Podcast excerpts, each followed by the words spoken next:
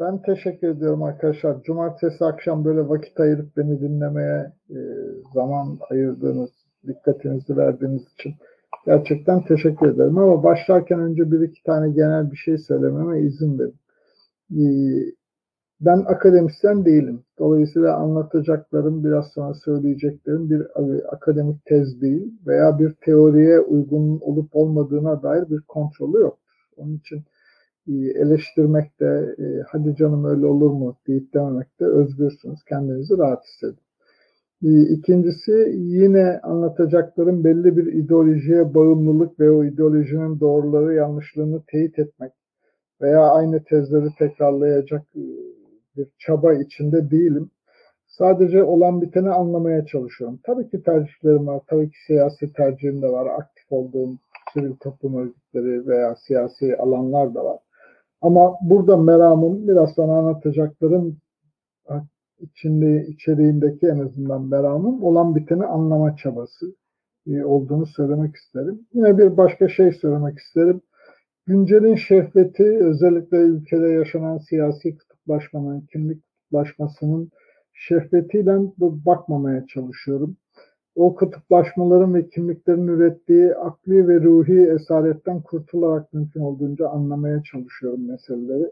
Dolayısıyla da biraz sana anlatacaklarım da bizim konuda araştırmada yaptığımız 200'e yakın araştırmanın bulgularından kendimce geliştirdiğim bir modelleme diyelim. İki, Pandemi diye bir şey yaşıyoruz. Evlere kapandık. İşte bir yandan pandemiye eşlik eden bir ekonomik buhran var. Bir yandan konuşurken şimdi size ekranı da açacağım. Ee, bazı sonları göstermek için. Baktığımızda pandeminin yanı sıra bir ekonomik buhran, ekonomik buhran üstelik sadece Türkiye'de de değil, bütün dünyada e, olan ve yürümekte olan bir şey. Ee, onun için bütün bu hikayenin daha kapsamlı bir anlatısı olsa gerek diye düşünüyorum ben. Ve onun içinde sadece Türkiye değil, genel olarak bütün dünyada da ne olup bitiyor ya anlamaya çalışıyorum. Ee, ve onu kendi kafamda tartışarak ya da bu tür sunumlarda tartışarak geliştirmeye çalışıyorum. Çünkü karşı karşıya olduğumuz problemin sadece Türkiye'ye ait, sadece Türkiye'ye özgü olmadığı gibi bir kanaate sahibim. Biraz sonra değineceğim için böyle düşündüğümü. Dolayısıyla hani bir yandan baktığımızda yer, bir yandan yerel ama bir yandan da küresel bir problem konuşuyoruz. Bir yandan ekonomik meseleleri konuşuyoruz. İşte işsizlikte, enflasyonda, döviz kuruydu. Ama bunun sadece bize ait olmadığı küresel bir boyutunun olduğu da çok açık. Aynı zamanda ekonomik olduğu kadar siyasal boyutlarının olduğu da çok açık. Ve yine bir başka mesele işte şimdi diyelim Boğaziçi Üniversitesi meselesi etrafında da aynı tartışmalar sürüyor. Tabii ki güncel boyutları var. Güncel iktidarın ya da siyasi aktörlerin ya da sivil toplumsal aktörlerin tercihlerinin yaptıklarının da etkisi var bütün olanlarda ama aynı zamanda bunun çok yapısal bir mesele olduğu. Örneğin Boğaziçi Üniversitesi etrafından bakarsak ülkenin zaten bilimle ilişkisinin, bilim kurumlarını yönetmek, bilimsel özellik konularında zaten yapısal bir probleminin olduğu da açık. Dolayısıyla ya da aynı zamanda bir yönetim probleminin olduğu da açık. O yüzden sadece bir rektör adı etrafında veya bir üniversite mekanına sığmayan e, yapısal ve tarihsel ve kadim bir problem de konuşuyor olduğumuz gibi kanaatim var benim. Dolayısıyla ben bütün bunları birleştirdiğim zaman aslında bu karmaşa gibi görünen şeyin bir güncel mesele değil, insanlığın karşı karşı olduğu bir çağ değişimi problematiği olduğu gibi bir kanaate sahibim.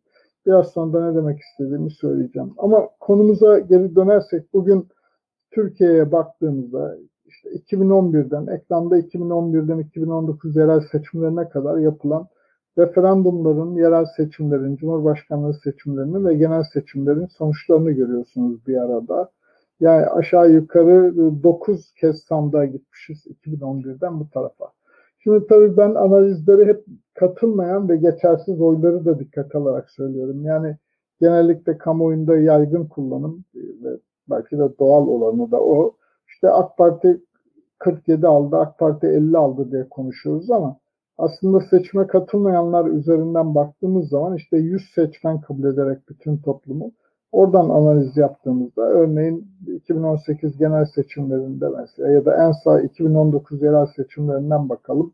100 insanın 15,5'u seçime katılmamış zaten. 3,5'da geçersiz oy var. AK Parti 41 oy almış. Ya da 2018 Cumhurbaşkanlığı seçiminde seçime katılmayanlar %10 100 kişi içinde 12 kişiye yakın. 2 kişinin de geçersiz oyu var. Geri kalan 86 86 oy içinde 45 kişi Erdoğan oy vermiş. 86'nın 45'i %52 yapıyor demişiz. Bu analiz şunun için önemli çünkü seçime katılmamak veya geçersiz oylar da bir siyasi tavır diye düşünüyorum ben. Ee, o yüzden böyle bir hesaplama yapıyorum. Ama burada dikkatinizi çekmek istediğim bu detaya girmek değil. Burada dikkatinizi çekmek istediğim şey şu.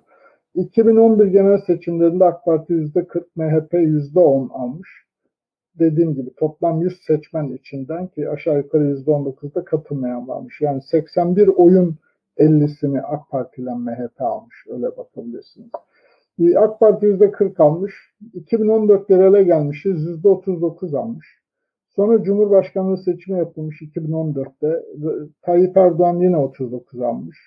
2015'te iki kez sandığa gitti biliyorsunuz. 7 Haziran'da %33 almış, bir miktar azalmış ama MHP'nin oyu %13. Yani ikisinin toplamı yine %46. İşte 2015 genel seçimleri 1 Kasım'da tekrarladığımızda 42 oy almış. 2017 referandumlarında evet diyenler %43.9, 44 olmuş. Sonra Cumhurbaşkanlığı seçimine gelmişiz Erdoğan'ın oyu 45 olmuş vesaire. Burada kabaca dikkat ederseniz evet birer ikişer puan oynama var ama özü itibariyle toplumdaki işte 40 civarında Erdoğan veya AK Parti oyu, 10 civarında MHP oyu ya da 20 kişi, 21 kişi civarında CHP oyu kitlenmiş durumda. Yani biz aslında siyasi seçim yapmıyoruz. Siyasi tercihler çok kabaca, çok özel olarak değişiklik göstermiyor. Tam tersine onun yerine kimliklere sıkışmış ve sadece kimlik sayımı yapıyoruz dediğimiz bir başka tabloyla karşı karşıyayız. Çünkü siyasi kültürümüz bugünkü en azından ve sadece bugün de değil uzun bir süreden beri münakaşa ve münazaraya kilitlenmiş durumda. Yani birbirimizden konuşarak, anlaşarak, müzakere ederek bir belli bir uzlaşma ve ortak akıl ya da ortak ihtiyaçlar, talepler etrafında birleşmeler aramak yerine birbirimizi ütmek, dövmek üzerine yerleşen bir siyasi kültür var. Ve bu siyasi kültür her seçimde de kendini tekrarlıyor. Üç aşağı beş yukarı baktığınızda. Şimdi bir başka şey özellikle bu üç Türkiye tezine de baz olan bir temel analizi göstereyim size. Burada bu haritada gördüğünüz şey önce teknik açıklamasını yapayım.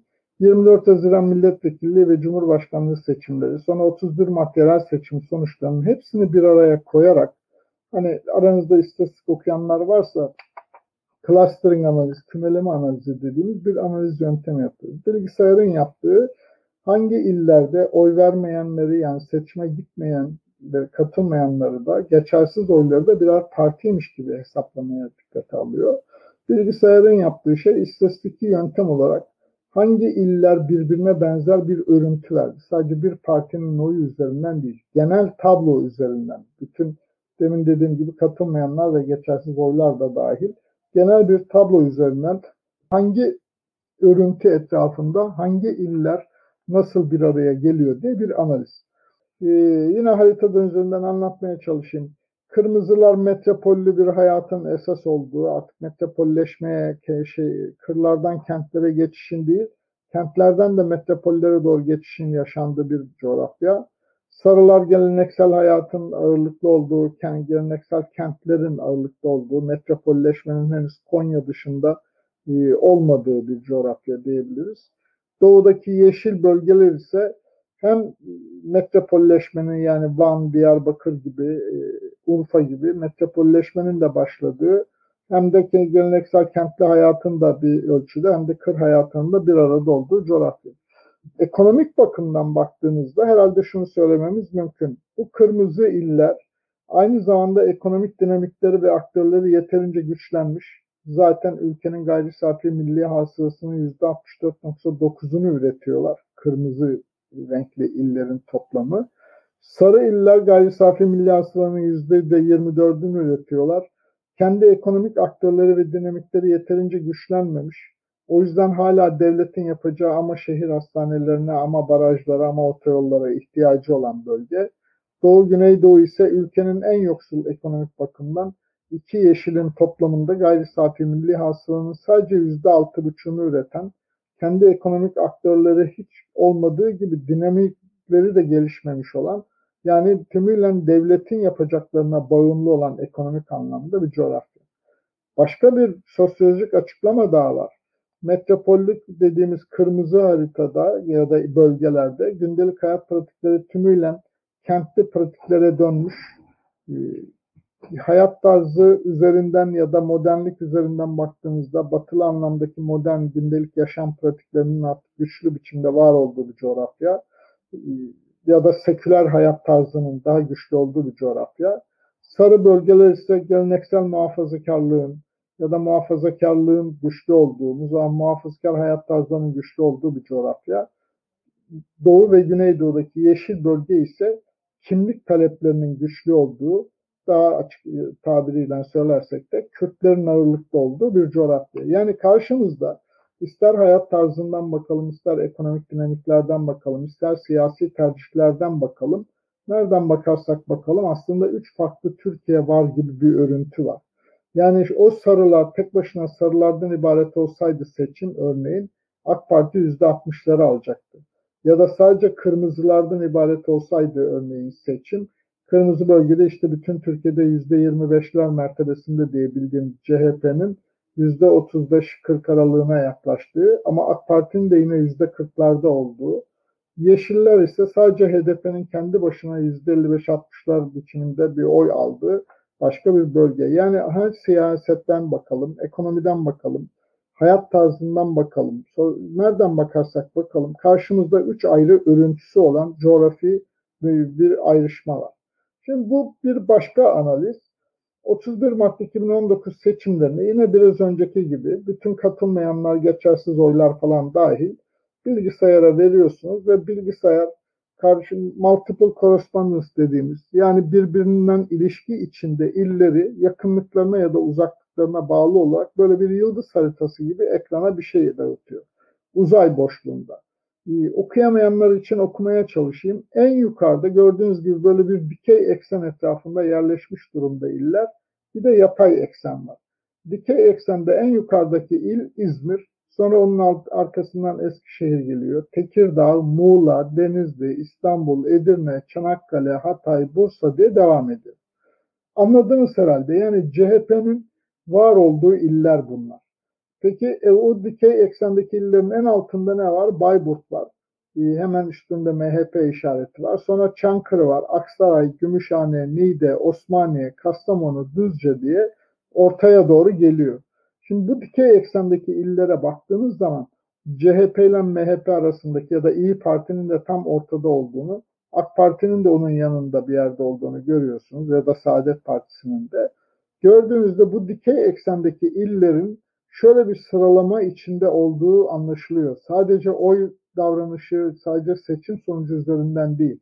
Bu iller yani bu dikey eksendeki bu sıralanmayı ne açıklıyor diye kafa yorsak benim açıklamam, sizler başka açıklamalar bulabilirsiniz elbette ama benim açıklamam aynı zamanda sosyoekonomik gelişmişlik farkını da ima ediyor bu sıralama. Yani İzmir'in eğitim ortalaması, İzmir'deki yetişkin nüfusun eğitim ortalamasıyla Bayburt'taki İzmir'inki en yüksek mertebelerde bir yerde veya Eskişehir'inki, Tekirdağ'ınki. Aşağıda ise Bayburt'un, Çankırı'nınkiler ise Türkiye ortalamasına göre üniversite mezunlarının en az olduğu iller. Yani hem ekonomik bakımdan hem eğitim bakımından sosyoekonomik gelişmişlik dediğim o bir sıralama var. Peki yataydaki o ayrışmayı ne üretiyor derseniz en sağda gördüğünüz gibi HDP'nin işareti var. Diğer hemen yanındaki iller nedir? Batman, Diyarbakır, Hakkari, Mardin, Van, Şırnak diye ortaya doğru yaklaşıyor işte. Saadet Partisi'ne yakın olan yerde Şanlıurfa var. AK Parti ile Saadet Partisi arasında da Erzurum ve Adıyaman var. Yani yatay eksene baktığınız zaman da Türk illeri ve Kürt illeri diye bir ayrım olduğunu, eksenin böyle oluştuğunu tanımlamak mümkün.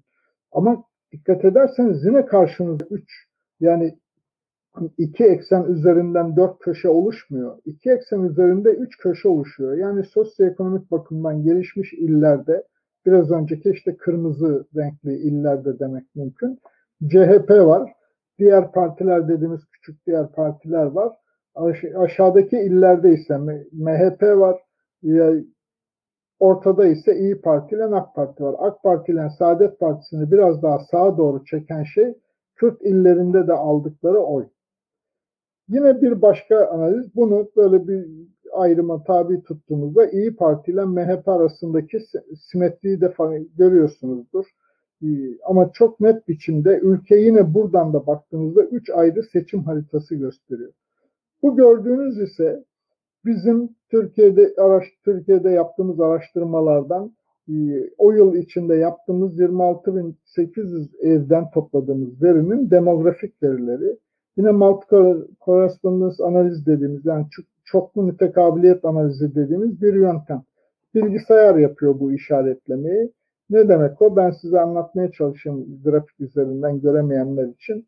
En yukarıda dindarlık seviyesi sorusuna inançsızım ben diyenler veya din mezhep sorusuna Sünni veya Alevi de değil diğer dinler diyenler mesela ya da gelir hanenin geliri seviyesi sorulduğunda en yüksek gelir grubunu işaretleyen geliri aylık geliri 2018 rakamıyla söylüyorum 5000 liranın üzerinde olanlar ya da eğitim sorusunu sorduğunuzda üniversite mezunlarının olduğu yukarıda bir grup var.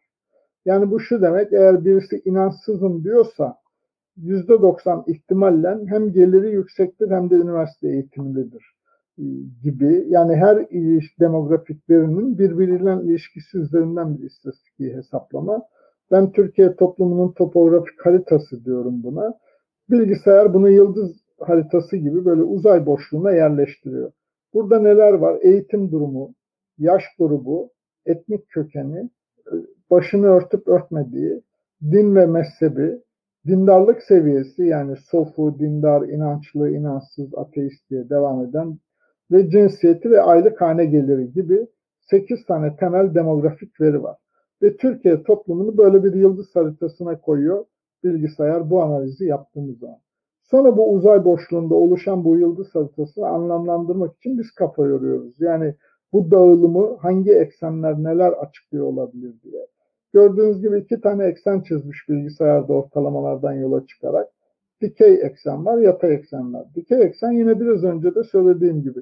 Geliri yüksek olan, eğitimi yüksek olan, dindarlık seviyesi daha düşük olan, başı açık olan, daha genç olan insanlar yukarıda, dindarım diyenler, lise altı eğitimliler, başörtüsü kullananlar, yaşı biraz daha ileri olanlar, işte geliri ortalamanın altında olanlar da aşağıda. Ve en sağ aşağıda şurada göstermeye çalışayım işareti siz ekranda görebiliyor musunuz bilmiyorum. Ben Kürdüm diyenler var. Yine en ayrık biçimde duranlar Türkiye toplumundan ve aynı zamanda da Kürtlerin gelir seviyesi o tarihi itibariyle 700 liranın ve 300 liranın altında. Yani ülkenin aynı zamanda en yoksul kesiminden olduklarını da bir kere de bu grafikte gösteriyor. Gördüğünüz gibi buradan da baktığımızda dikey eksen Yine ülkenin hane bazında, biraz önceki e, illerin seçim sonuçları bazındaydı.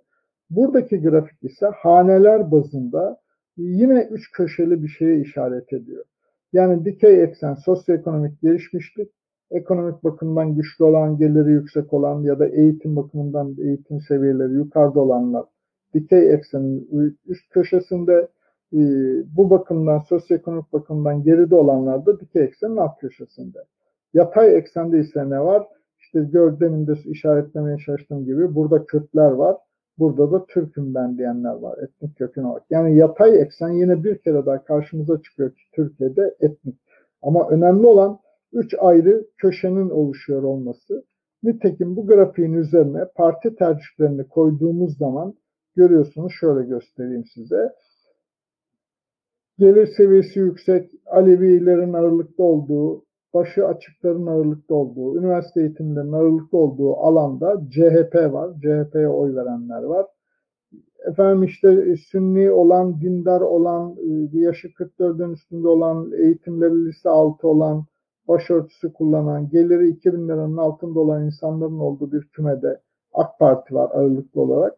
MHP dikkat ederseniz bu sefer ortada.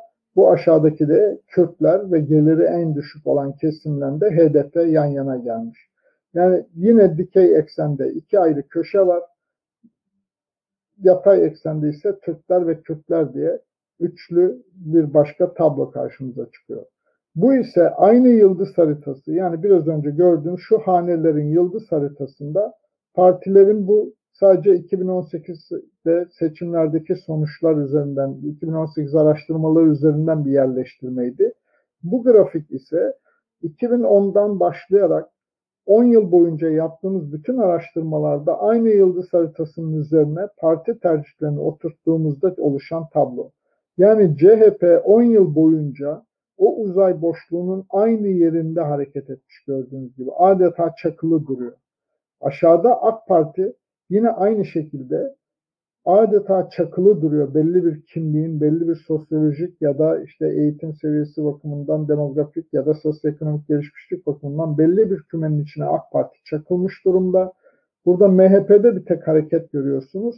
Bu MHP'de merkeze doğru ya da Türklere doğru bu yaklaşma sonra geri gidiş hareketinin sebebi Selahattin Demirtaş'ın Cumhurbaşkanlığı adaylığı sırasında ki toplumda en azından Türklerin de ona kulak kabartmalarının öğrettiği bir hareket alanı. Sonra yeniden başka bir yere doğru, tümüyle köşeye doğru savrulmaya ve hareket etmeye devam etmiş. Bu harita bile gösteriyor ki bir, Türkiye'de partiler artık kitle partisi olmak özelliğini kaybetmişler. Yani kitle partisi olmak demek sadece çok sayıda oy almak meselesi değil. Ülkenin ya da toplumun içindeki demografik ya da sosyolojik ya da kültürel kümelerin her birinden az veya çok ama her birinden oy alabilen parti olması demek kitle partisi olmak. Oy sayısından ibaret değil. Öyleyken AK Parti işte 20 milyon mertebesinde oy alıyor. Arteksi en baştaki e, tabloyu hatırlarsanız işte 100 kişi içinde 40 kişinin oyunu alma mertebesinde dolaşıyor. Ama o 40 kişinin sosyoekonomik ve demografik ve kültürel özellikleri hemen hemen hep aynı. CHP aşağı yukarı %20 civarında insanın oyunu alıyor ve o %20 insanın içinde neredeyse ben dindarım diyen çok az ya da başörtülüler çok az ya da eğitimi düşükler çok az. Neresinden bakarsak bakalım CHP tabanı da kitle partisi olmaktan çıkmış.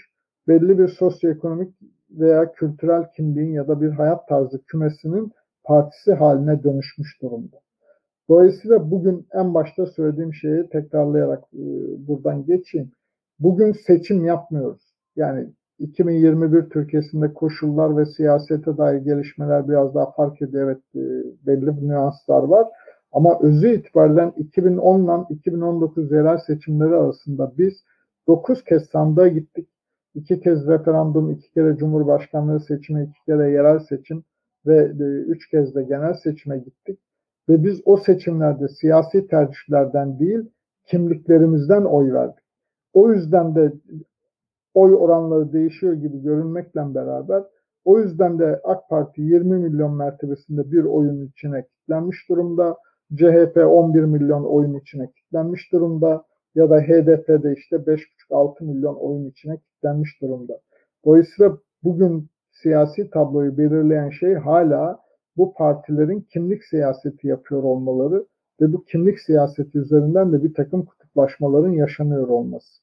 Halbuki ülke bir yandan değişiyor. Yani yalnızca siyasi partiler veya siyasi tercihler üzerinden ülkedeki bütün bu hareketliği açıklamaya çalışmak doğru değil. Ülkenin evet hani ben şöyle bir metafor kullanıyorum. Böyle zamanın durduğu bir yerde göle bakıyoruz ve gölün yüzeyinde buz var. İşte o kimliklere sıkışmak ve kutuplaşmak diyorum ben ona.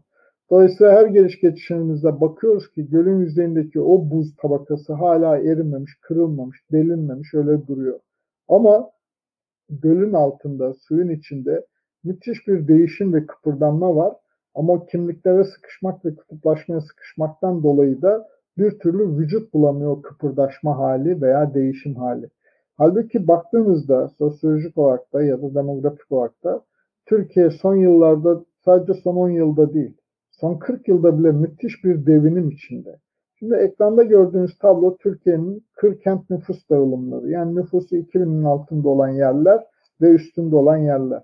1950'de bile Türkiye'nin nüfusu 21 milyonmuş ve sadece %25 insan kent dediğimiz ya da sosyoloji, geleneksel sosyoloji teorisindeki kent tanımı olan coğrafyada yaşıyormuş.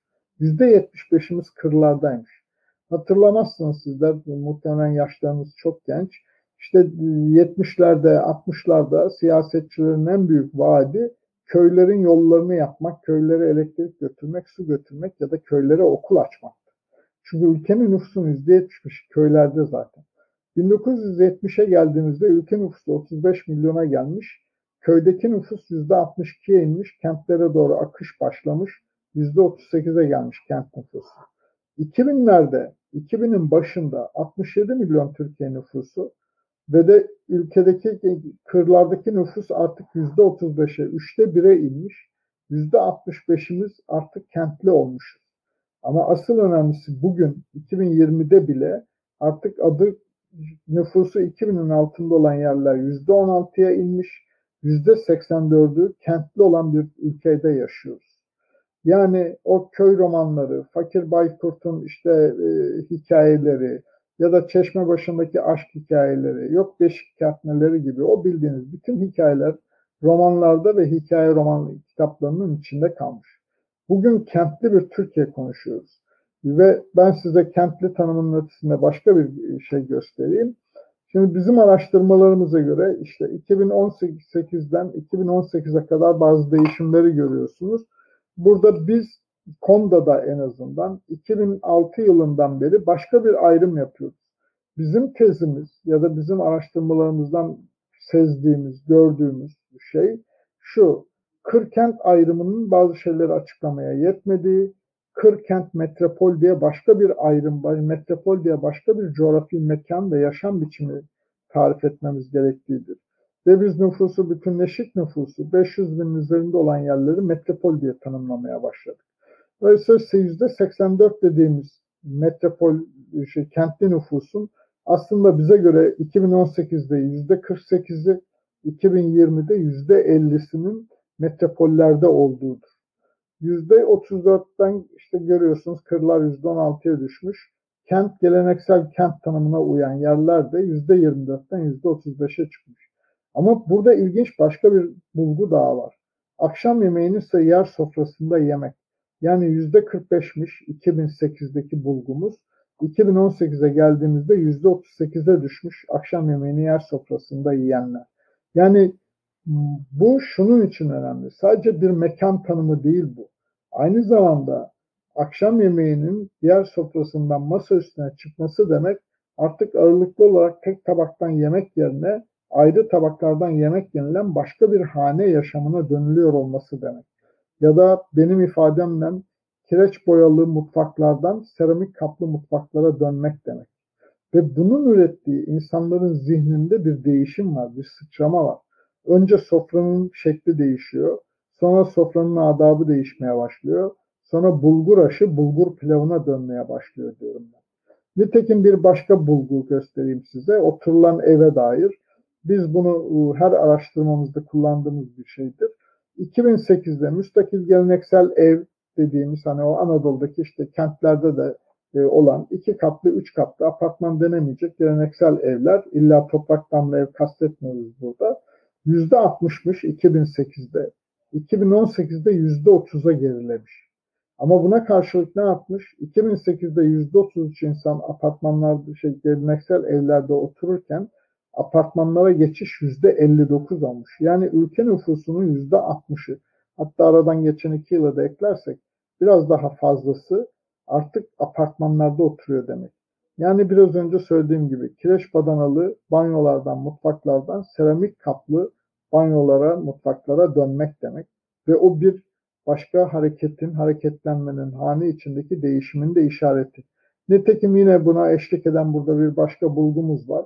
2012'de doğalgaz kullanan evler yani %32'ymiş. 2018'de %52'ye gelmiş. Tabii ki burada doğalgaz altyapı yatırımlarının da payı var ayrı konu ama doğalgaz sembolik olarak başka bir şey. Yani sobadan kurtulmak.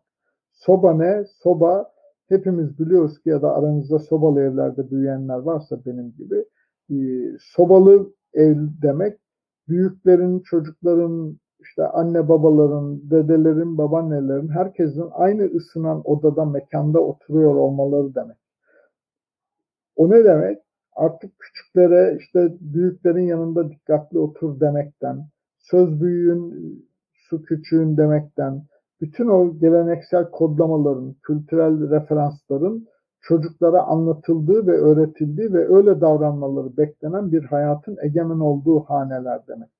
Halbuki doğalgaza geçmek demek artık her odanın ısındığı, çocukların ayrı kendi odalarının olmaya başladığı, hanenin içindeki hayatın rol dağılımının, özellikle çocuklarla ilişkinin ve daha da özellikle geleneksel referansların, kültürel değerlerin, ahlaki değerlerin çocuklara aktarımının yavaşlamaya başladığı bir süreç demek.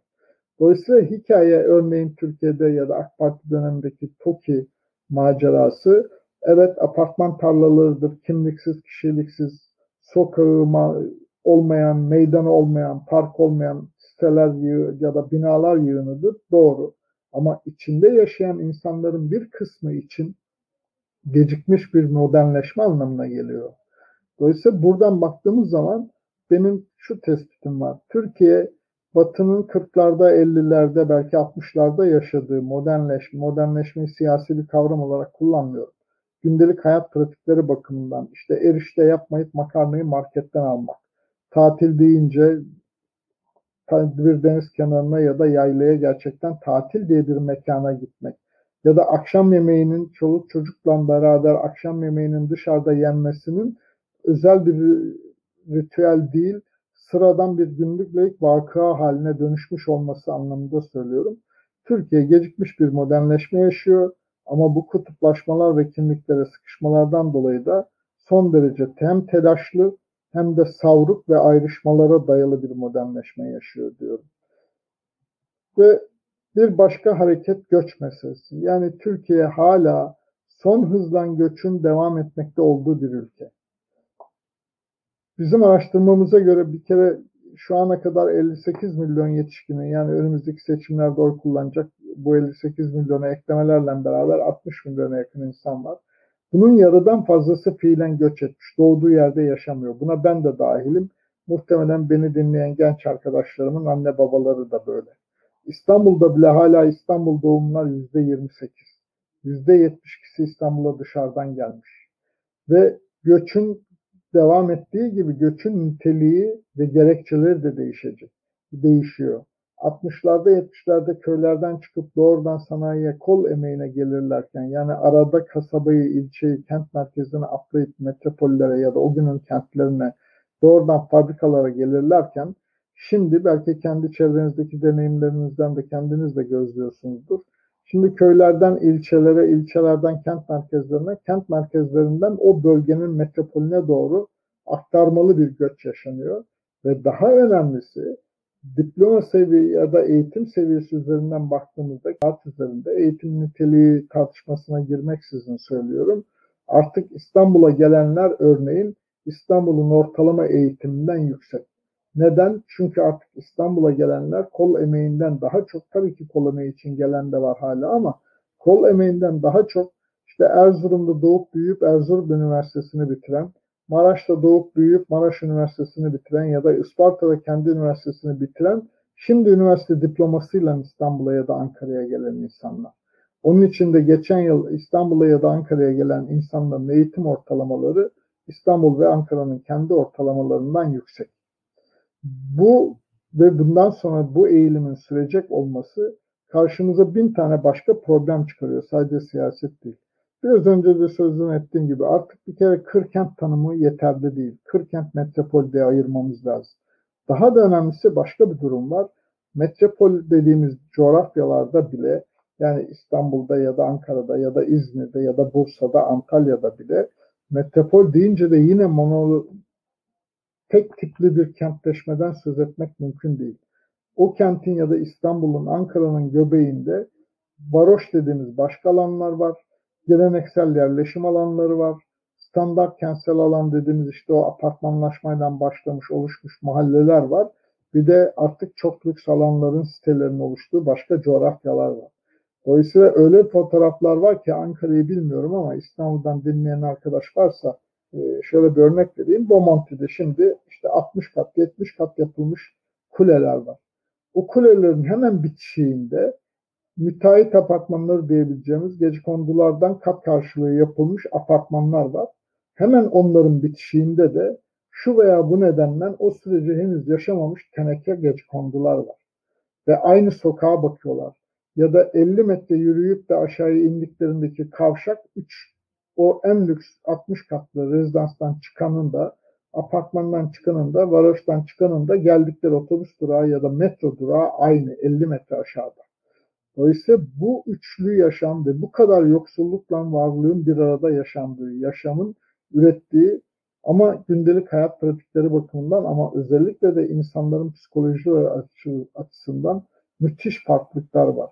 Ve her şeyden önce de o bizim böyle işte Türkler asker millettir, Türkler hemşericidir, Türkler dayanışmayı bilir diye o bizim varsaydığımız bütün o şeylerin, hikayelerin çoğunun çöktüğü ya da form değiştirdiği ya da bazılarının hiç olmadığı artık iyi doğru güzel tanımı arasında bile o rezidansın müteahhit apartmanının ve gece kondudan çıkan üç gencin iyi doğru güzel tanımlarının bile geceyle gündüz kadar birbirinden farklı olduğu yaşam alanları.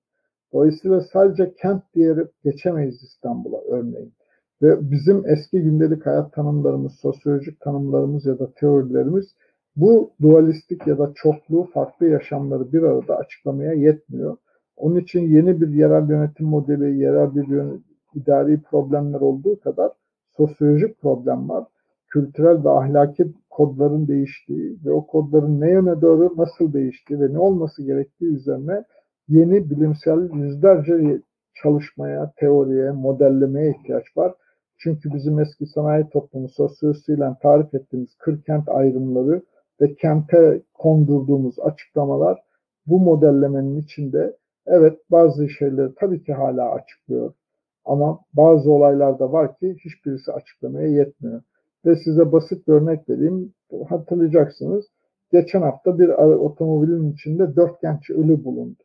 Ve ortaya çıktı ki her birisi sırayla intihar etmiş. Şimdi bunun ne anlama geldiği, bu gençlerin sadece ya esrar içmişler de kafayı bulmuşlar da intihar etmişler de kadar basit olmayan yönünün ne olduğunu sosyoloji olarak da psikoloji olarak da yeni baştan düşünmemiz ve konuşmamız lazım. Bunun için de yeni modellere, açıklamalara ihtiyaç var. Aslında hikaye galiba bu haritada. Bu harita Türkiye'nin sosyoekonomik gelişmişlik bakımından 81 ilinin sıralamasını gösteriyor. Yani mor renge doğru gittiğinizde sosyoekonomik gelişmişlik seviyesi en yüksek olan iller bu veri Kalkınma Bakanlığı'nın verisidir.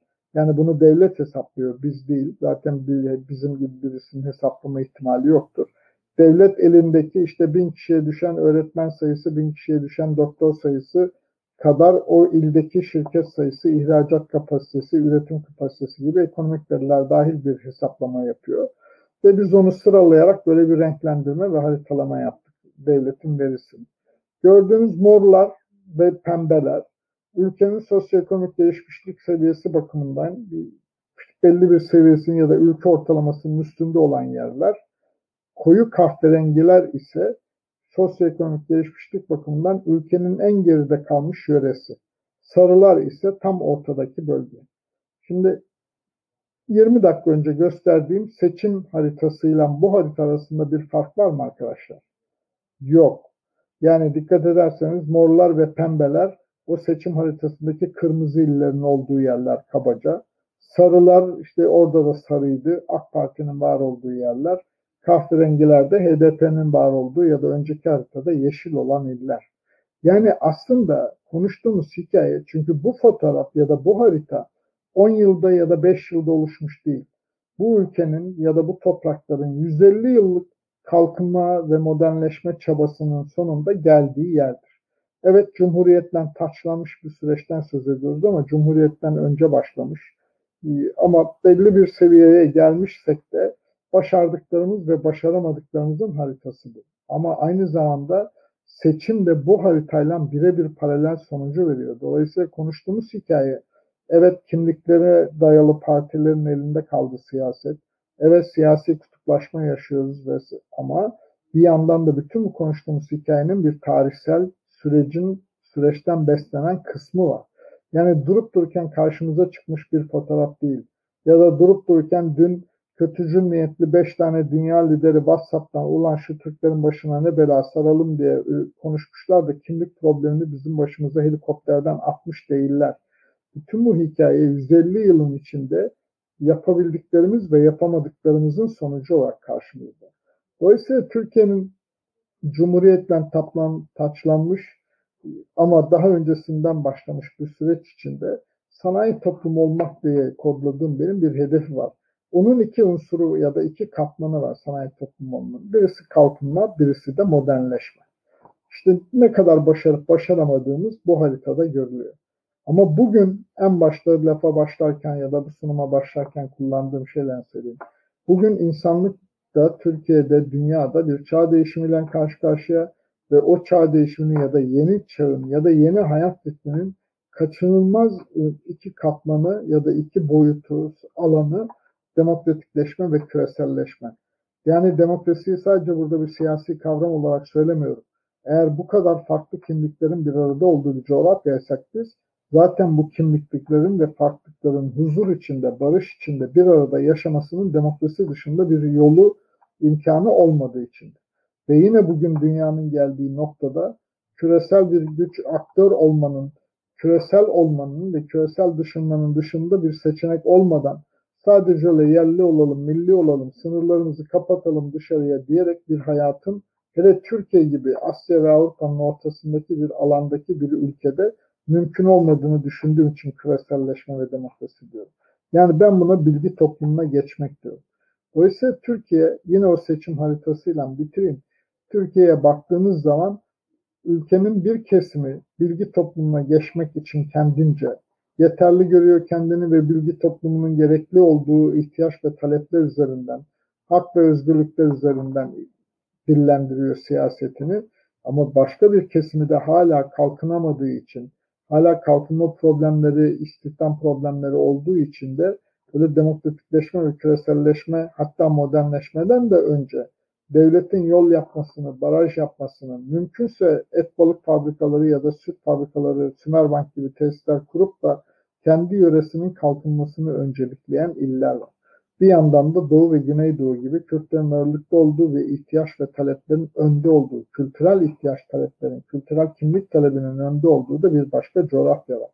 Dolayısıyla bugün karşı karşıya olduğumuz problem bu üç Türkiye'nin üç ayrı ihtiyaçlar ve talepler dizisini bir arada nasıl mümkün kılacak, çözecek, bu üç farklı alanın ve insanların ve ihtiyaç ve taleplerin huzur ve barış içinde bir arada olacakları yeni bir politik yolu nasıl inşa edeceğimiz meselesidir. Bunca deneyimimizden sonra şunu öğrendik hep beraber. Sadece bir kimliğin iyi, doğru, güzelini toplumun geri kalanlarına dayatarak huzur bulamadığımızı deneyimledik. Bugün başka bir seviyeye geldik ve bugün artık sadece huzur bulmak değil bir de ömür boyu dünyayı yakalayamamak gibi bir riskten de karşı karşıyayız. Ya da sadece Avrupa'nın taşrası olmak. İşte Müslüman coğrafyanın lideriyiz ama işte Fransızın tasarladığı ürünleri diken, Fransızın ya da İngiliz'in ihtiyaçlarını üreten Avrupa'nın taşrası olmakla dünyada etkin bir güç olmak arasında bir seçime kavşağına geldik dayandık.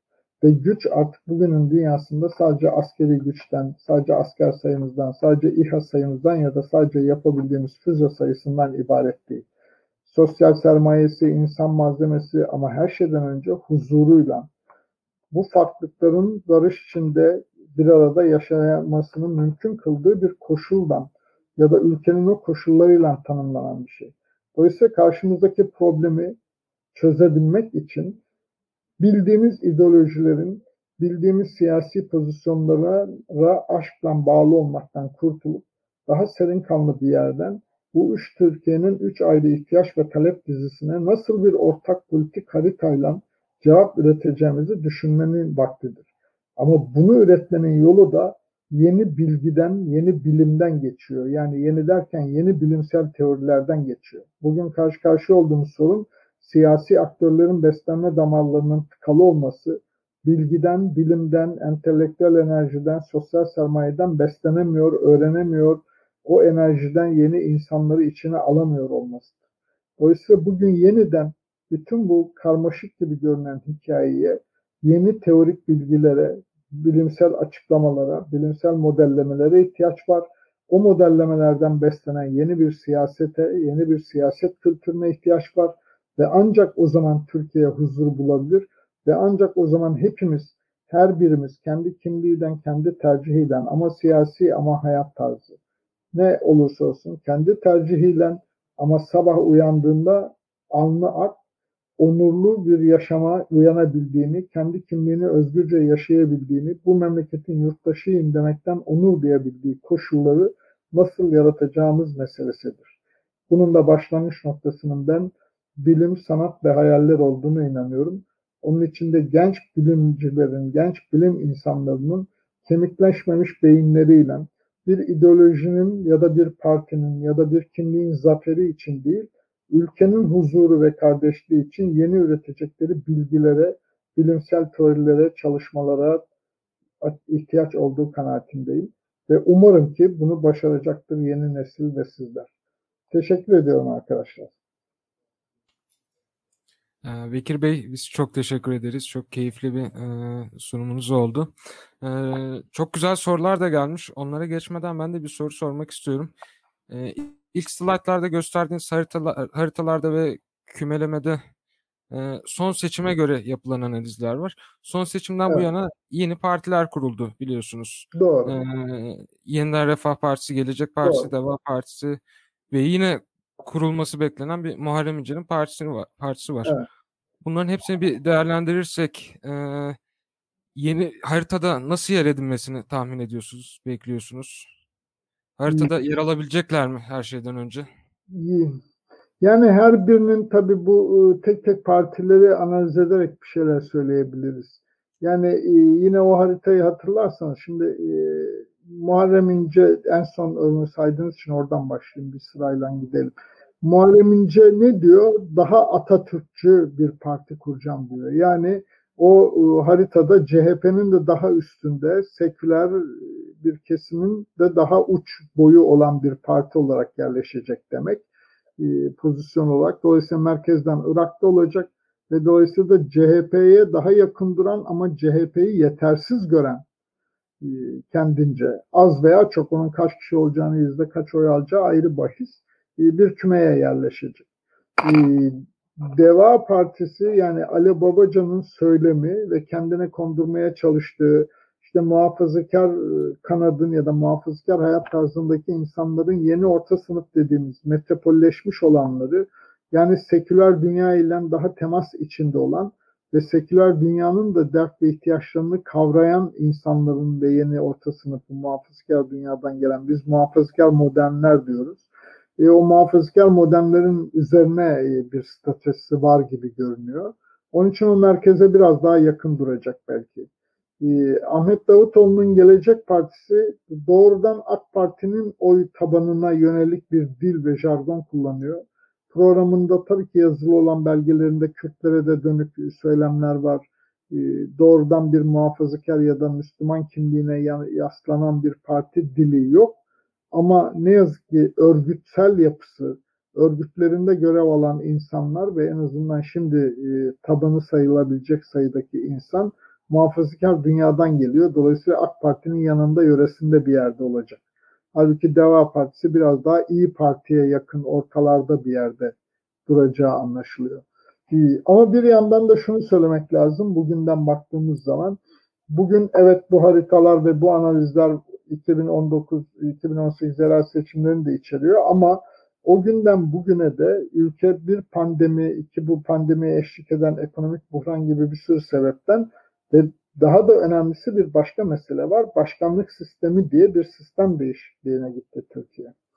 Dolayısıyla başkanlık sistemi denilen şeyin doğrudur, yanlıştır tartışması ayrı. Her birimizin elbette bu konuda bin tane ter, tercihi ve bin tane tezi açıklaması var. Ama bu doğru olup olmamasından bağımsız olarak daha temel bir problem var ki başkanlık sistemi denen sistemin daha kurumsal yapıları bile oturmuş, tanımlı ve tanımlanmış değil. Üstelik de güçler ayrılığının hani eskisi zaten sorunluydu. Bugün artık güçler ayrılığının da değil tümüyle merkeziyetçi ve tek adam e, tercihlerine dönmüş, keyfi bir e, yönetim biçimine dönmüş hali var. Dolayısıyla bu vatandaşı da ilgilendiriyor ve etkileniyor.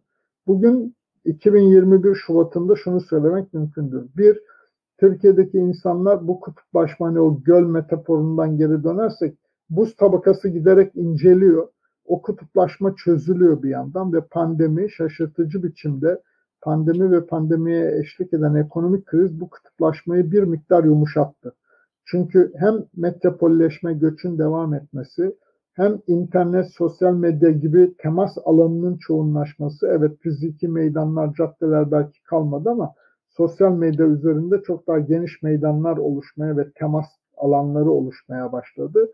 Bu temasla beraber ve bir de ekonomik sıkıntının ve sağlık krizinin ya da can korkusunun ürettiği hararet karşısında o kimlikler ve kutuplaşmalar bir miktar erimeye başladı. Çünkü insanlar aynı reel dertlerin karşısında karşı karşıya olduklarını ve herkesin aynı derdi olduğunu gördükçe birbirine atfettiği o öcü hikayeler yerine herkes aynı dertten muzdarip olduğunu anladıkça bir yumuşama var karşılıklı. Ee, o, ve bütün bu başkanlık sisteminin ürettiği problemler ya da geçilemeyen bir türlü ya da geçilse ne olduğu hala tam belli olmayan bu sistemsizlik sorunu hem pandemi hem ekonomik kriz gibi bir sürü reel sorun nedeniyle Türkiye insanlarının var olan partilerle ilişkisinde müthiş bir çözülme var. Ama henüz o çözülme bir karşılık bulmuş ve başka bir partiye doğru yönelmiş değil. Ama herkes kendi kimliğinde yani seküler dünyadaki insanlar diyelim seküler kimlikleriyle hareket ediyorlar. Kıssalar da e, çok eleştirel cümleler kursalar da yine CHP'ye oy veriyorlardı. Ama bugün seçim olmayan bir ortamda mesela onların yarısı artık siyasete de güvenmiyorum, CHP'ye de güvenmiyorum diyor. Ya da muhafazakar dünyadaki insanlar tamam AK Parti'ye oy veriyorlardı kimliklerinden yola çıkarak belki ama bugün bu gerçek sorunların yönetilemediğini ve hatta yönetim meseleleri yüzünden bu sorunların daha da katmerleniyor olduğunu tespit ediyorlar. Kendi partilerine, kendi kimliğini temsil eden partiye karşı eleştiri dozu son derece artmış durumda. Ama henüz yeni bir partiye doğru meyletmiş değiller. Yani vazgeçişe yaklaşmış ama yeni bir sadakat, yeni bir ilişki henüz kuramamış bir seçmen büyük kümesinden konuşuyoruz. Aşağı yukarı bugün seçmenin üçte biri. Yani evet aynı aktörlerle seçime gidersek e, belki yine üç aşağı beş yukarı aynı yerlerde e, fiilen tablo oluşabilir gibi görünse de bir yandan da baktığınız zaman seçmenin üçte biri bu partilerden ya da siyaset zemininde ciddi bir değişim bekliyor. O değişime bir çare, bir söz, bir yüz, bir kadro bulduğunu düşünürse de tıpkı 2002'de olduğu gibi yani 19 yıl olduğu gibi var olan bütün partileri oyun dışına atacak kadar da radikal tercihlerde bulunabilir. Ama henüz daha ne Muharrem İnce için ne DEVA için ne gelecek için ne de işte adı geçen başka diğer girişimler için henüz yüzde üçe geldiler, sekize geldiler gibi sayılara bakmayın. Daha seçmen bu tür tercihler öyle e, her gün sabah hangimiz düşünüyoruz ki bugün seçim olsa hangi partiye oy verelim diye. O yani parti tercihi bir, bir, bir, bir sürü bilinçli ve bilinçaltındaki bir sürü sürecin sonunda oluşan bir tercih. Ondan vazgeçmek kolay değil o tercihten. Ama bugün Türkiye toplumunun üçte biri o vazgeçme noktasına gelmiş durumda. Ama yeni bir yere, yeni birine bağlanma henüz başlamış değil. Teşekkür ederim. Ee, yorumlara, soruları almaya başlayabiliriz. Ee, ilk soru Selver Özözen'den. Onu ekrana alabiliriz Ahmet. Ee, soru şöyle. Kitle partisi kavramının teorik dayanakları hakkında bilgi verebilir misiniz? AKP'nin Batı ve Kürt illerinde yüksek oy almasına rağmen kitle partisi olamamasını nasıl açıklıyorsunuz? Ee, AK Parti'nin bir kere diğer partilerden bir farkı vardı. AK Parti bana soruyorsanız 2011 seçimleri de dahil 2012'ye kadar 2013'e kadar ya da 2014 yerel seçimlerine kadar kitle partisiydi. Yani ülkenin ama seküler ama muhafazakar, ama Türk ama Kürt, ama eğitimli ama eğitimsiz. Nereden bakarsak bakalım bütün demografik, sosyolojik ya da kültürel ayrışma, farklılık eksenlerinde 3 aşağı 5 yukarı ortalamadaki kendi ortalamalarına yakın civarda oy alıyordu. Onun için AK Parti 2007'ye geldiğinde yani 2007'de %47 oy aldığı zaman bir kitle partisine dönüşmüştü. Ve üretkenliği de buna bağlıydı, sorunlara hakimiyeti de buna bağlıydı. Kendi içindeki farklılıklarına rağmen bir takım politikalardaki kararlılığı da buradan besleniyordu falan. Ama 2011 seçimlerinden itibaren AK Parti giderek önce işte liberal dünyadan, ben bu tür liberal gibi, neoliberal gibi böyle kavramları da haz etmiyorum. Çünkü teorik temellerinin ne olduğunu da bilmiyorum. Yani yanlış şeylerden söylemekten kaçınmak isterim ama en azından seküler dünyadaki destekçilerinin çok önemli bir kısmını kaybetti. Artık seküler değil neredeyse tümü muhafazakar seçmen diyebiliriz. Yani hala tabii ki %30-40 oy aralığında bir yerde dolaşırken tabii ki içinde belli bir miktar yine seküler veya modern dünyadan gelen insan olsa da ağırlığı artık öyle her iki kümede de var olan değil, ağırlığı tümüyle muhafazakar seçmene yaslanan ya da eğitim seviyesi üzerinden baktığımız zaman tümüyle artık üniversite mezunlarında neredeyse ki ülkede üniversite mezunları %17, 2007'de örneğin AK Parti'nin içinde de üniversite mezunları Türkiye ortalamasına paraleldi. Bugün baktığımızda %17'ye bırak yaklaşmayı %10'un altına düşmüş durumda. E, lise altı eğitimlerde Türkiye ortalamasının 7-8 puan üstünde. E, ya da işte kadın erkek ayrımından bile baktığımızda 2007'de hem kadınlardan hem erkeklerden fazla oy alırdı. Bugün artık erkeklerle kadınlar arasında bile 10 puana yakın AK Parti açısından bakınca fark var. Dolayısıyla bütün demografik veya sosyolojik kümelerde veya sınıfsal kümelerde giderek e, belli bir kimliğin içine sıkışmışlığından kastettiğim şey o. E, bunu neye bağlıyorum? Bunu bilinçli bir te, yani böyle olsun demediler belki ama benim kanaatim şudur. AK Parti 2002 ile 2007 arasında evet dünyadaki konjonktürde izin verdi bir sürü şey söyleyebiliriz ama yine de bütün onlardan bağımsız olarak da bir yandan çalışkanlığıyla bir yandan işte eğitim ve sağlık hizmetlerine ulaşabilirlik konusundaki yaptığı işlerle bir yandan başlattığı sosyal politikalarla bir yandan da daha da temelinde Avrupa Birliği ile 2004'te başlayan e, müzakere süreciyle beraber yapılan bir takım reformlarla bir başarı hikayesi üretti. Sonra 2009 yerel seçimlerinde AK Parti hatırlarsanız 2008'de de dünyada ekonomik buhran başlamıştı.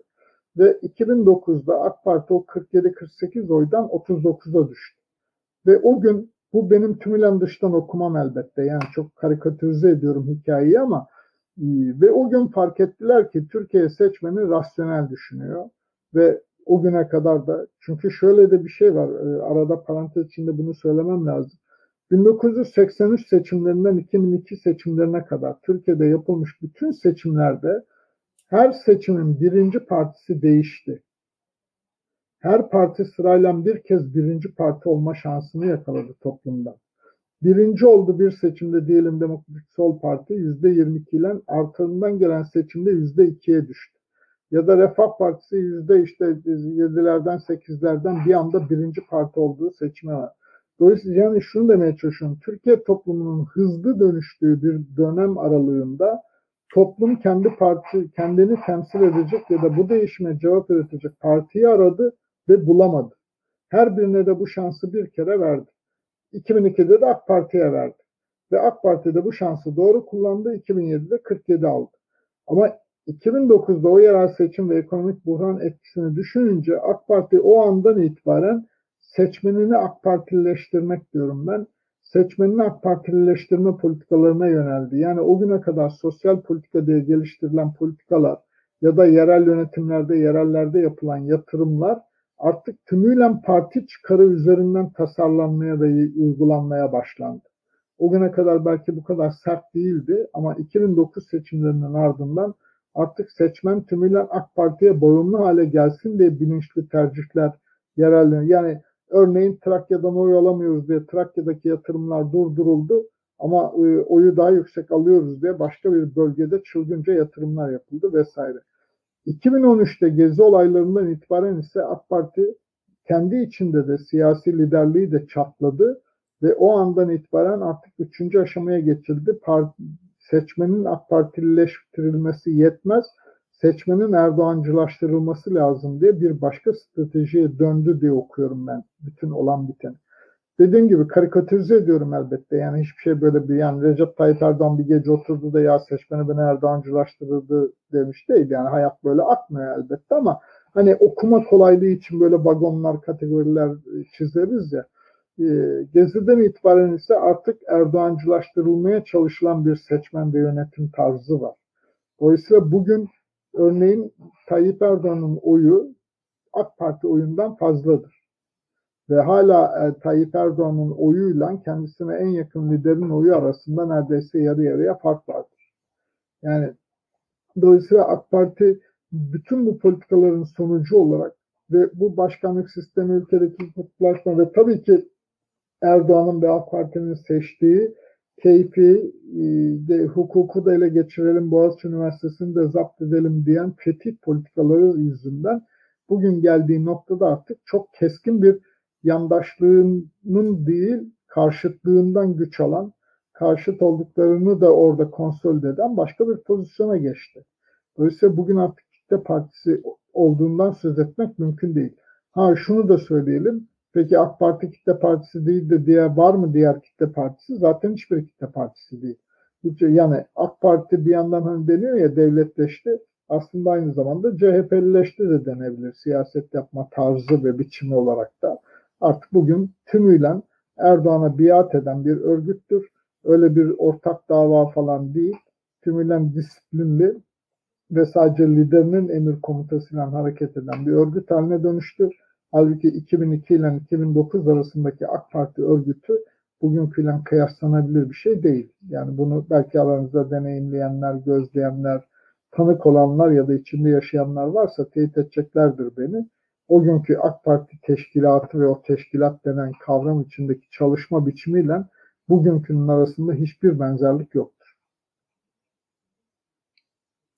Teşekkürler. Diğer e, iki soru var birbiriyle benzer oldukları için beraber e, soracağım. Erkan Koca'nın sorusu birincisi. Üç Türkiye haritasındaki renkler nasıl oluyordu? Yeni jenerasyonlar tarafından neredeyse aynı ile yeniden üretiliyor. E, bir sonraki soruyu da alalım. Sinan Temizkaya'nın sorusu. Z kuşağı tartışmaları hakkında ne düşünüyor? E, bahsettiği haritaları bu kuşağın değiştireceğine inanıyor mu? Kesinlikle. Kesinlikle inanıyorum ve değiştireceksiniz. Değiştirecekler. Bir kere yeniden üretmiyor genç kuşaklar o haritaları. Şöyle bir şey oluyor. Diyelim 58 milyon seçmenden konuştuğumuz zaman aşağı yukarı bunların 20 milyonu 30 yaş altı. Ben sadece Z kuşağı demiyorum. Biraz sonra ona değineceğim. Gençler ve bu 30 yaş altı gençlerin 10-20 milyonluk genç kümenin 10 milyonu zaten sandığa gitmiyor. Yani sandığa gitmeyen her seçimde %14-15 mertebesinde bir küme var ya onun 10 puan aşağı yukarı gençler sizin kuşağınız. O yüzden onlar oyuna dahil olmadıkları için oyun değişmiyor gibi görünüyor.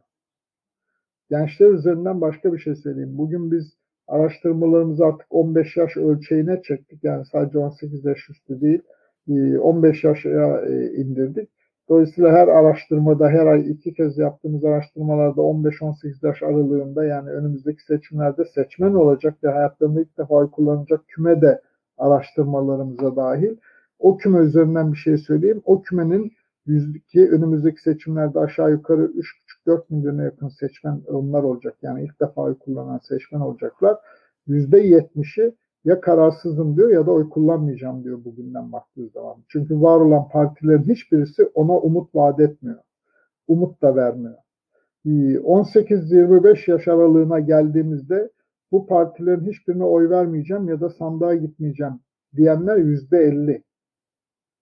Dolayısıyla bu insanlar oyuna dahil olduklarında yani seçime gittiklerinde olayın rengini değiştirecekler. Hangi yöne değiştirip değiştiremeyecekleri ayrı tartışma. Ee, buna somut bir delil ya da örnek şunu söyleyebilirim. Hatırlarsanız 29 Mart e, yerel seçimlerinde İstanbul'da başkanlık seçimi iptal edildi. Ee, eşit bitti ve başkanlık seçiminin tekrarında ne oldu? 8 puan Ekrem İmamoğlu fark attı. Ee, o fark, o 8 puan fark nereden geldi biliyor musunuz? 29 Mart'ta gidip de sandığa Binali Yıldırım için ya da AK Parti için oy verip de sonra gelip şimdi CHP için Ekrem İmamoğlu için oy verenlerden dolayı o 8 puan fark oluşmadı. O 8 puan farkın 4 puanı 29 Mart'ta sandığa gitmeyen bu partiler beni temsil etmiyor diyen ama o seçimin iptaline de bu kadar da adaletsizlik olur mu yahu diye isyan eden gençler geldi. 29 Mart'ta sandığa gitmedikleri halde 23 Haziran'da geldiler. Ekrem İmamoğlu lehine oy verdiler. CHP'de oldukları için değil, sosyal demokrat oldukları için değil, adaletsizliğe isyan ettikleri için. Şimdi dolayısıyla bugün karşımızdaki bu 20 milyonluk kümenin 10 milyonu bir umut arıyor. Kendi geleceğiyle ülkenin geleceği arasında bir bağlantı arıyor ya da halbuki gördüğümüz şey bizim araştırmalarımızda yüzde sekseninden fazlasının ülkenin geleceği içinde kendi geleceği içinde endişeli olması halidir.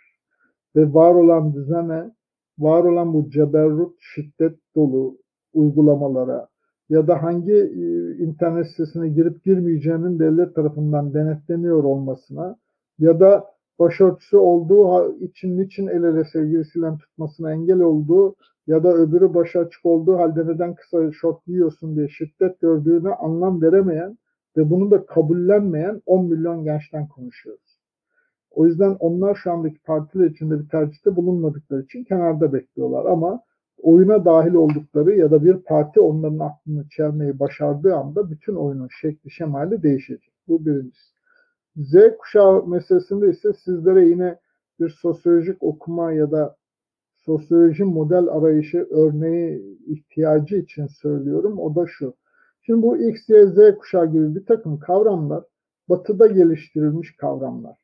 Ve batıda bilenleriniz vardır ya da konuya yakından bilen arkadaşlar varsa aranızda onun bir dönemsel tanımı var. İşte Vietnam Savaşı kuşağı ya da İkinci Dünya Savaşı sonrasının kuşağı, 11 Eylül saldırılarından sonraki kuşak falan gibi ya da teknolojiyle bağlantılı da bir tarihleme var vesaire.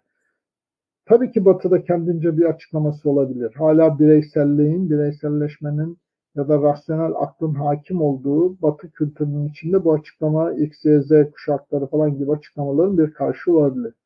Ama Türkiye'de bu teorinin hiçbir açıklayıcılığı yoktur arkadaşlar. Kusura bakmayın. Doğum tarihiyle meselenin alakası yok çünkü. Doğum tarihinde değil mesele. Evet Türkiye'de de şu ayrımı yapmamız mümkündür. Yani mesele sadece doğum tarihinden dolayı değil. Bir yeni hayat ritmine yani zaman ve mekandan bağımsız iş yapmanın, iletişim kurmanın mümkün olduğu teknolojik sıçramanın içine doğmuş veya bu sıçramayı isterleştirmiş ve bunu böyle yaşayan kuşaklar veya işte geleneksel hayat ritminde yaşayan kuşaklar diye bir ayrım yapmak mümkün. Bunun da tevellütle, doğum tarihiyle alakası yok her şeyden önce. İkincisi ama şöyle bir fark var. Bizim araştırmalarımızda da bulduğumuz. Asıl Türkiye'de farklılığı yaratan şey şurada.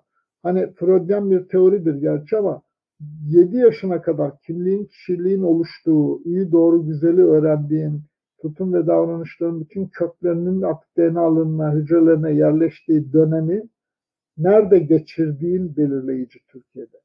Eğer 7 yaşına kadarki dönemi benim gibi örneğin monolitik bir kültürün hakim olduğu, yani ben öyle bir kasabada doğdum, büyüdüm ki herkes Sünniydi, herkes Türktü.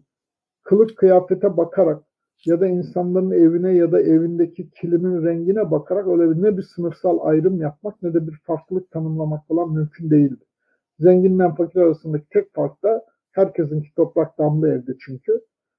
Tek fark da sofradaki etin gramıydı belki. Bir de işte kaçtığının tarlası olduğu farkı vardı.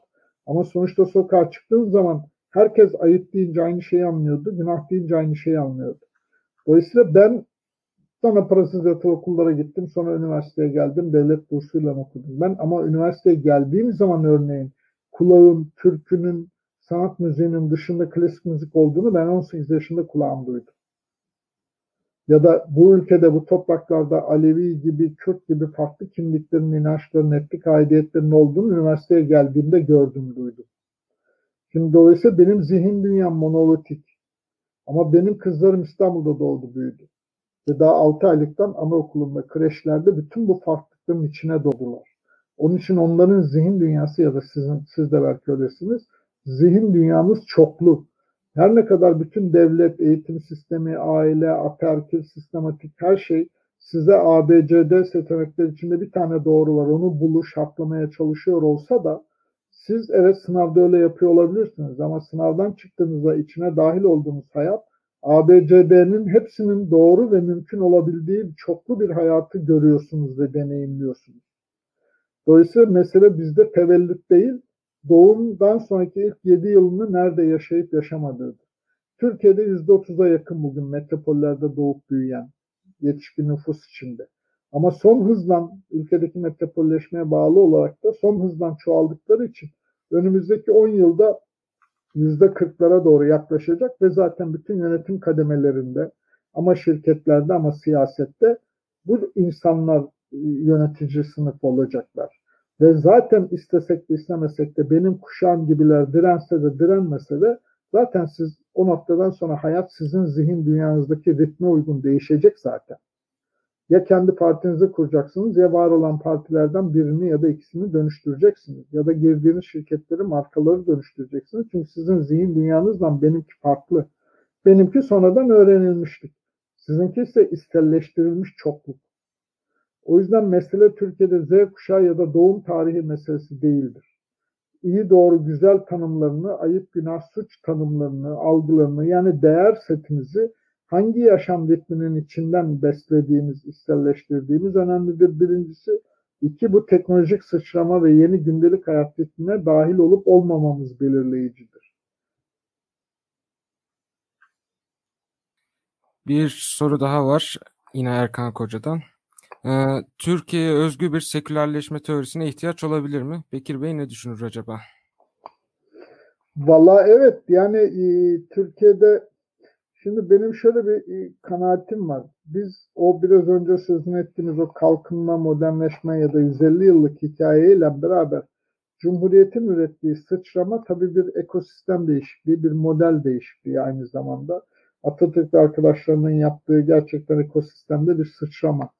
Ama o modelin ne olduğuna baktığınız zaman o model hem kalkınmayı hem de modernleşmeyi yani toplumsal dönüşümü devletin öncülüğünde ve devletin lokomotifliğinde ve devletin denetiminde tanımlamış. Kendilerince 1920 koşullarında doğru da olabilir. Yani ülkede zaten ekonomik aktörler yok, ekonomik dinamikler yok. Tabii ki kalkınmanın motoru devlet olacak. Ve tabii ki şeker fabrikalarını, Sümer Bankı, işte et balık kurumunu, demir yollarını devlet yapacak falan. Bunun anlaşılabilir bir tarafı var. Ama toplumsal dönüşüm için seçilen yol ve yöntem konusunda Atatürk ve arkadaşlarından daha çok mekanizmanın sahada, illerde, ilçelerde, kasabalarda uygulanmasına bakıldığında bir dayatmacı tarafı var mesela. Ve laiklik dediğimiz kavram konusunda kafamız karışık. Yani laikliğin iki tarafı var. Birisi yasakçı tarafı, birisi özgürlükçü tarafı. Yasakçı tarafı ne? Din, bilim ve hukuk, bilim ve hukuku ve eğitimi dinden bağımsız yürütmek değil mi? Ama özgürlükçü tarafı da din ve vicdan özgürlüğü. Şimdi Türkiye'de siyaset oldum bittim bu kutuplaşmalara yaptığım bir kültürden beslenip geldiği için bir taraf özgürlükçü tarafına sahip çıkmış, öbür yasakçı tarafını yok sayıyor. Bir tarafta sadece yasakçı tarafa sahip çıkıyor, özgürlükçü tarafını yok sayıyor. Ve daha da önemli başka bir problemimiz var. Türkiye'de devlet ve aslında batıdaki devletlerin de çoğunluğu hep aynı hatanın peşinde. Türkiye'de de devlet iyi Müslümanlar üzerinden Müslüman coğrafyayı ya da Müslüman kimliği yönetebileceğini umuyor. Diyanet İşleri Başkanlığı üzerinden. Fethullahçılar dediğin örgüt bile bu zaafı kullanarak yükselmiş. Niye daha iyi, daha makbul dindar, benim öbür dindarları benim gibi yapabilirim diyerek devletin boşluğunu kullanmış. Ve batıya karşı da bu zaafı kullanmış vesaire. Ama bugün bile hala devlet artık tamam onlar sonra cemaat olmaktan çıktı terör örgütü oldu. Şimdi yeni daha temiz cemaatler üzerinden dini alanı yönetebileceğini sanıyor. Dolayısıyla Türkiye gerçekten laiklik meselesini önce teorik planda bilim düzeyinde yeniden düşünmek, tartışmak, sonra bunu siyasette yeniden tartışmak zorundayız. Ama Türkiye toplumu açısından soruyorsanız bizim bütün araştırmalarımız gösteriyor ki Türkiye insanı için laiklikle ilgili Türk insanın bir derdi yok. Yani karşı olduğu varsayılan ya da karşı olduğunu da gizlemeyen, anketlerde, araştırmalarda kendini ortaya koyan belli bir küme var elbette. Ama çok azınlık. Yani hem de zaten eğer işi daha pratiğe döndürdüğünde diyelim şer'i hukuka mı dönelim dediğinde şer'i hukuka dönelim diyenler yüzde iki üçlerde kalır. Hiçbir zaman öyle e, seküler hukuku bırakalım diyen yok Türkiye'de. E, ama siyaset bu dini alanı yönetmek üzerinden ve o duygular üzerinden bir dil geliştiriyor, bir jargon geliştiriyor. Karşı tarafta onun karşı retoriğini üretiyor vesaire. O yüzden evet laiklik çalışmalarını ama daha sakin, daha serin kanlı bir yerden bilimsel olarak Türkiye'nin kendi deneyimini analiz eden, neleri doğru yaptı, neleri eksik yaptığı bağımsızca bilimsel boyutlarıyla ortaya koyan ve şimdi 2021 dünyasında doğru olanın nasıl, hangi pratiklerle, hangi yasal çerçeve içinde olması gerektiğini tartışan bilimsel çalışmalara ve siyasetçilerin de bu çalışmalardan beslenmesine ihtiyacımız var. Ee, teşekkürler. Vaktimizin de sonuna yaklaşıyoruz. Son Evet, e, izin verirsen son bir soru olsun. Artık cumartesi akşam ben yine sabah 9'da çünkü bilgisayar başında tamam. çalışmaya başlayacağım. Ha, tamam. Ee, o zaman son soruyu alalım. Ee, dünyada kimlik siyasetine sıkışmış ve kurtulmuş ülke hikayeleri var mı?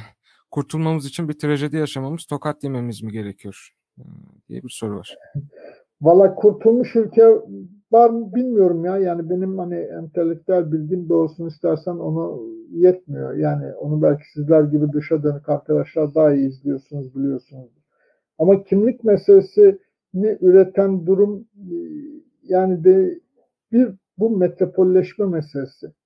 Çünkü metropollere yani bu dünyada da böyle bence. Yani işte Paris'te, Londra'da ya da dünyada 2050'ye geldiğimizde mesela dünyanın entelektüel sermayesinin ve ticari kapasitesinin ya da inovatif kapasitesinin, yenilikçi kapasitesinin yarısının metropollere toplanmış olacağı hesaplanıyor. Ve o metropoller artık ulus devletlerden başka modeller arar hale geliyorlar giderek vesaire. Ama metropol şu demek, yani ben demin söylediğim gibi Z kuşağı meselesinde ben monolitik bir kasabada yaşıyordum. Bütün Türkiye'de işte o nüfustaki, göçteki hareketliliği tabloyla göstermiştim biraz önce hatırlarsanız.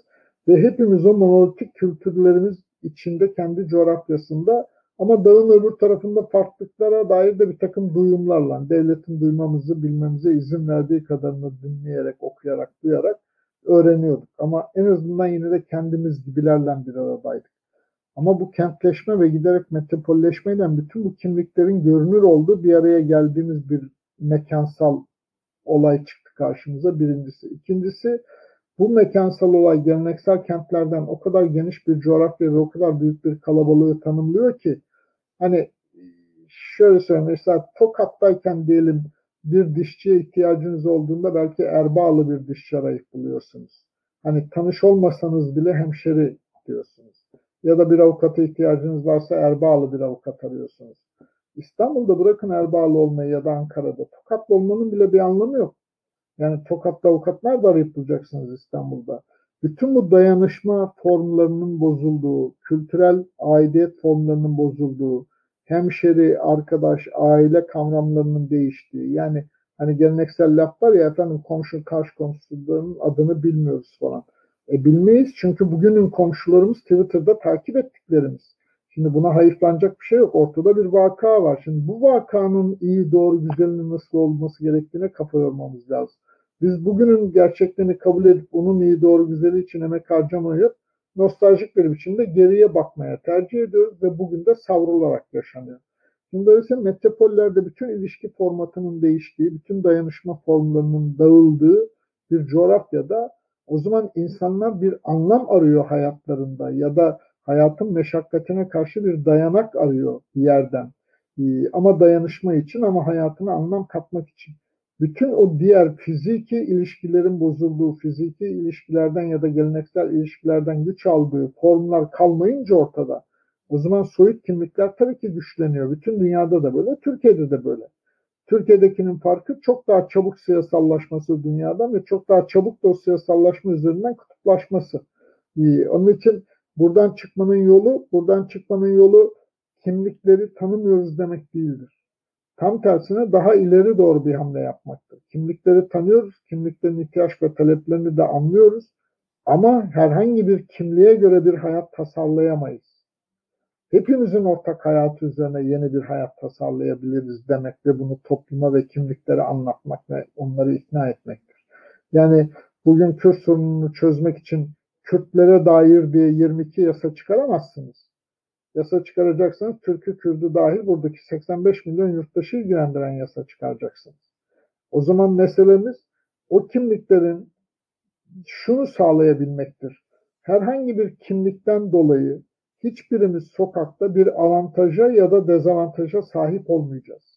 Ama eğitime katıldığımızda, ama askere gittiğimizde, ama su aboneliği için belediye memurunun karşısına dikildiğimizde, ama yargıcın karşısına mahkemeye çıktığımızda kimliğimizden dolayı bir dezavantaj ya da avantaj duygusunu algılamamamız lazım.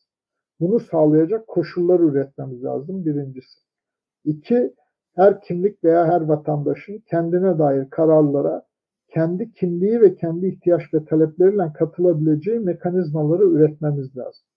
Eğer insanlar şu veya bu biçimde karar süreçlerinde kendi kimlikleriyle, kendi ihtiyaç ve talepleriyle o süreçlere katılamadıklarını ve kendilerine dair kararları, sonuçlarını bilmedikleri algısına sahiplerse bu dezavantajlıyım ben algısı üretiyor ve o algıyla da zaten huzur üretilemiyor. Kaldı ki algıdan öte gerçeklikte böyle kabul edelim ki.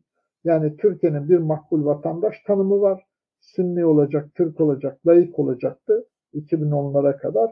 Şimdi de Sünni olacak, Türk olacak, dindar olacak diye bir tanımı var. Makbul vatandaş tanımında minik bir değişiklik var bir kavramında. Onun dışında her zaman makbul vatandaş tanımı var. Dolayısıyla her zaman makbul vatandaş tanımı dışında kalan muhalifleri, solcuları, Alevileri, Kürtleri, dindarları, şimdi LGBT'yi yurttaşları yani e, her dönem bir makbul olmayanlar tanımı var devletin. Dolayısıyla bu zihniyeti değişmesi lazım. E, devletin dolayısıyla herhangi bir kimlikten yana değil, bütün kimliklerin onuruyla kendine yakıştırdığı gibi yaşayabildiği, kendine dair kararlara katılabildiği ama sadece kendi kimliği üzerinden karar üretemediği, hepimizin ortak hayatına dair kararların ve kuralların geçerli olduğu bir hayatı tanzim etmekte bir ödevi var. Bu da yeni bir toplumsal uzlaşma demek, yeni bir toplumun devletten uzlaşması demek vesaire. Dolayısıyla uzun ve meşakkatli bir yolumuz olduğu açık ama dünyada bunun örneği var mıdır yok mudur yani bu süreci yaşamış ve terse dönmüş bir ülke var mı ona dair bir bilgim yok. Ama ben Türkiye'nin bunu başarabileceğine inanıyorum. Bunu başarabilmesi için de işte bütün bu meseleyi içselleştirmiş Z kuşağına değil ama yeni kuşaklara, gençlere ihtiyaç olduğu umudunu taşıyorum doğrusunu isterseniz. Ee, Bekir çok Bey, teşekkür ediyorum arkadaşlar. Çok biz sağ çok olun. teşekkür ederiz. Çok keyifli oldu e, bizim için de. E, sorusunu aktaramadığımız arkadaşlardan da e, şimdilik özür diliyorum. Özür Bekir Bey, diliyorum.